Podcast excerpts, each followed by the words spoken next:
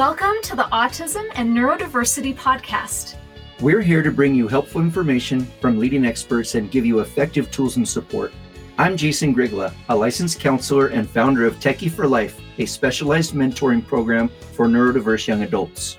And I'm Debbie Grigla, a certified life coach. And maybe most importantly, we're also parents to our own atypical young adults. Hello, welcome to the Autism and Neurodiversity Podcast. I'm Jason Grigla. I'll be your host today, and we're going to talk today about the overlapping triad or trifecta that keeps our neurodivergent children, teens, students, and clients stuck, unmotivated, unwilling. And that is the three areas based all in anxiety. They're all anxiety related. They are one, PDA or pathological demand avoidance, two, OCD, where they get stuck in their head a scratch and somewhere in between the desire to do something and the actual action they blip out and it is an obsessive compulsive in negative and it's kind of interesting because instead of wanting to do something their brain obsesses and blanks out and it's kind of a glitch in the matrix in their brain and the third the third is paralysis by analysis, where they just overthink everything all the time. And those three things together, they're all anxiety related. And so the umbrella of anxiety, and when I say anxiety, I mean concern, worry, tenseness, stuckness. And you can have somebody who has just one of the three or two of the three. I find it really common with those who aren't motivated or they're motivated and can't. I find it really common that they have all three.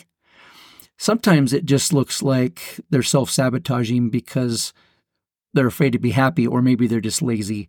The most common scenario is they really care, which is how OCD and how paralysis by analysis works. And it's also somewhat related to pathological demand avoidance. Even if they want something, if they feel like the external thing expects them to do it, then pathological demand avoidance or PDA says you can't move, freeze, be paralyzed. And if we really care about something, then fear of failing at that turns into if you try, you'll fail or you could fail. Is it worth trying?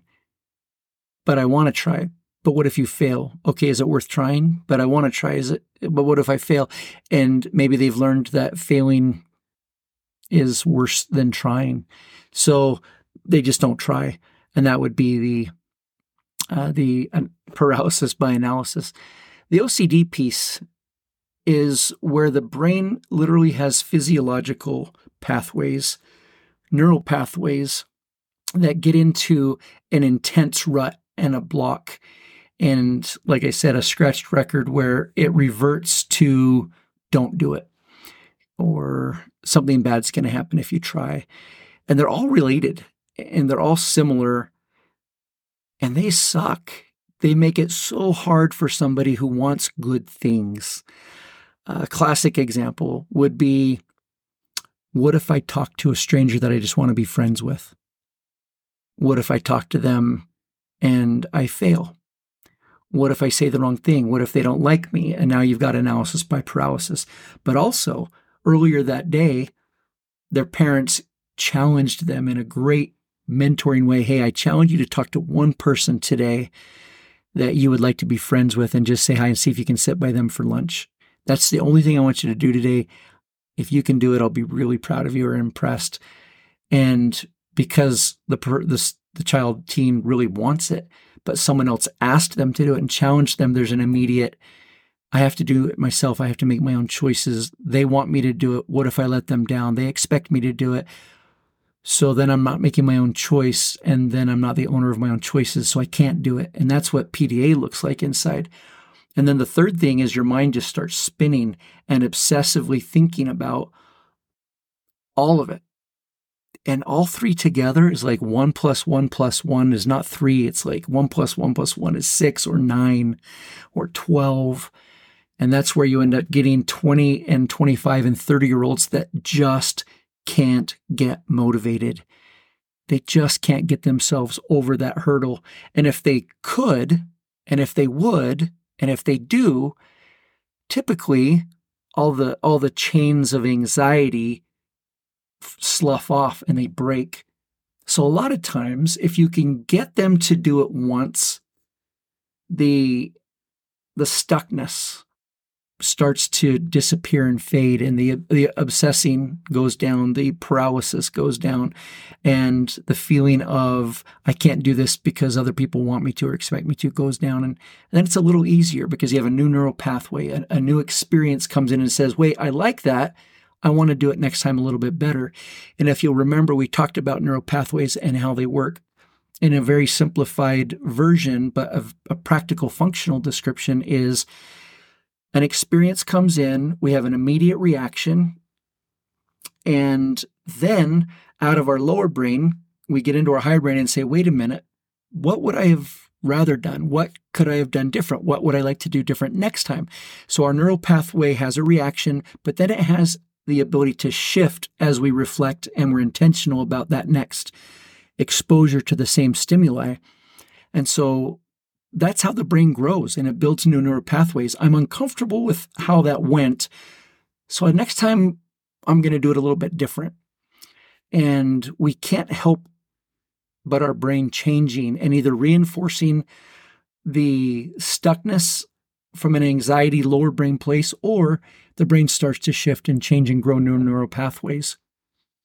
Exposure is a really good thing. Peer pressure external pressure can only be used sparingly. And if they're close enough to the ridge that a little push gets them over it because they were close enough already. I remember growing up at Lake Powell where we jumped off cliffs a lot. And if people pressured and pushed them to jump, one, they were either less and less likely to do it and they would dig their heels in because they were feeling less and less control and more and more out of control, which makes us be in our fight or flight paralysis place. Or they don't get in their higher brain and they react out of fear that they'd better jump because everyone expects them to. And they almost always got hurt because they weren't in their higher brain thinking about how should I jump? How should I land? Keep my legs together, keep my arms in. So when we do act out of the lower brain and not out of the higher brain, it just causes problems. We've gone over that and over it. That's why it's such a simple, critical place to view and start is are they in their lower brain? Because if they are, in this situation with lack of motivation or movement or lack of action, the anxiety based PDA, obsessive compulsive thinking, and the paralysis kick in and kick our butts. And it happens to me. It's not like just neurodivergence experience this. We've all experienced it, and it seems to be really prevalent and harder to overcome in our neurodivergent loved ones. If I could think for a second, if there was any other advice I'd give you, it's stop and help them have ownership in what they're doing without letting on too much that you really want them to do it. Two, don't make it into a big deal because then they overreact and overstimulate, which shuts them down as well. And I, I talked about that in my last podcast about being overstimulated. And three, I would give them some easy steps to expose themselves, expose themselves to and push up against and lean into the thing that they want that would be good for them and using the cliff jumping analogy off cliffs into water at the lake, I would say I want you to start by jumping off the very bottom step and they jump off at one feet and then two feet and then three feet. And if they don't stop, if they just keep going and they realize I'm doing it, it's not that big of a deal because they've done it incrementally. Their fight or flight brain is less likely to kick in until they get up to about 15 or 20 feet and then they'll stop for a second and realize, oh my gosh, I am really high. I say, wait a minute, you just jumped off two feet lower. Go back down and jump off down there. And they get down there. But now that they've thought that the that the little higher, two feet higher, was such a big deal, they're kind of freaked out about the lower one too, because now they're back in their lower brain. So they actually have to go back down the cliff to a place where they're really comfortable and they have ownership and they're not overthinking it and their anxiety's not kicking in and choose to get back into their higher brain and say, I'm going to jump. I want this. It's fun. And then they move back up, but then they get a little further the next time. That's how development works incrementally with intentional pushing ourselves out of our comfort zone, but having control and knowing what we will and won't do. And, and then having some people there to guide us, to encourage us and say, if you jump from that high, you're going to get hurt because they might be overly confident. Who knows? And I love being able to mentor and be an influence, not to see them jump off the cliff, but when they come back up out of the water, they're so proud and excited about what they've done. I love that feeling. And I think we could have that a lot more if we learned to mentor in a way that helps them stay away from PDA, out of their obsessive compulsive thinking, out of their paralysis by analysis, by lowering their anxiety and, and helping co regulate. And that means keeping things light, being fun, front loading, explaining what we're going to do, but they don't have to do it if they want.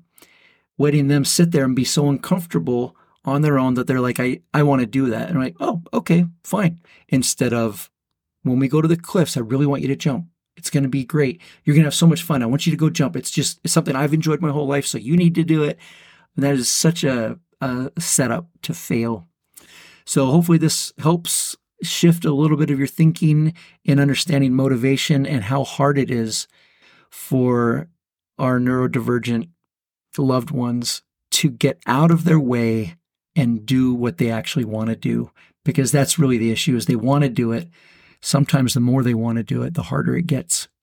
Thanks, and we'll talk to you real soon.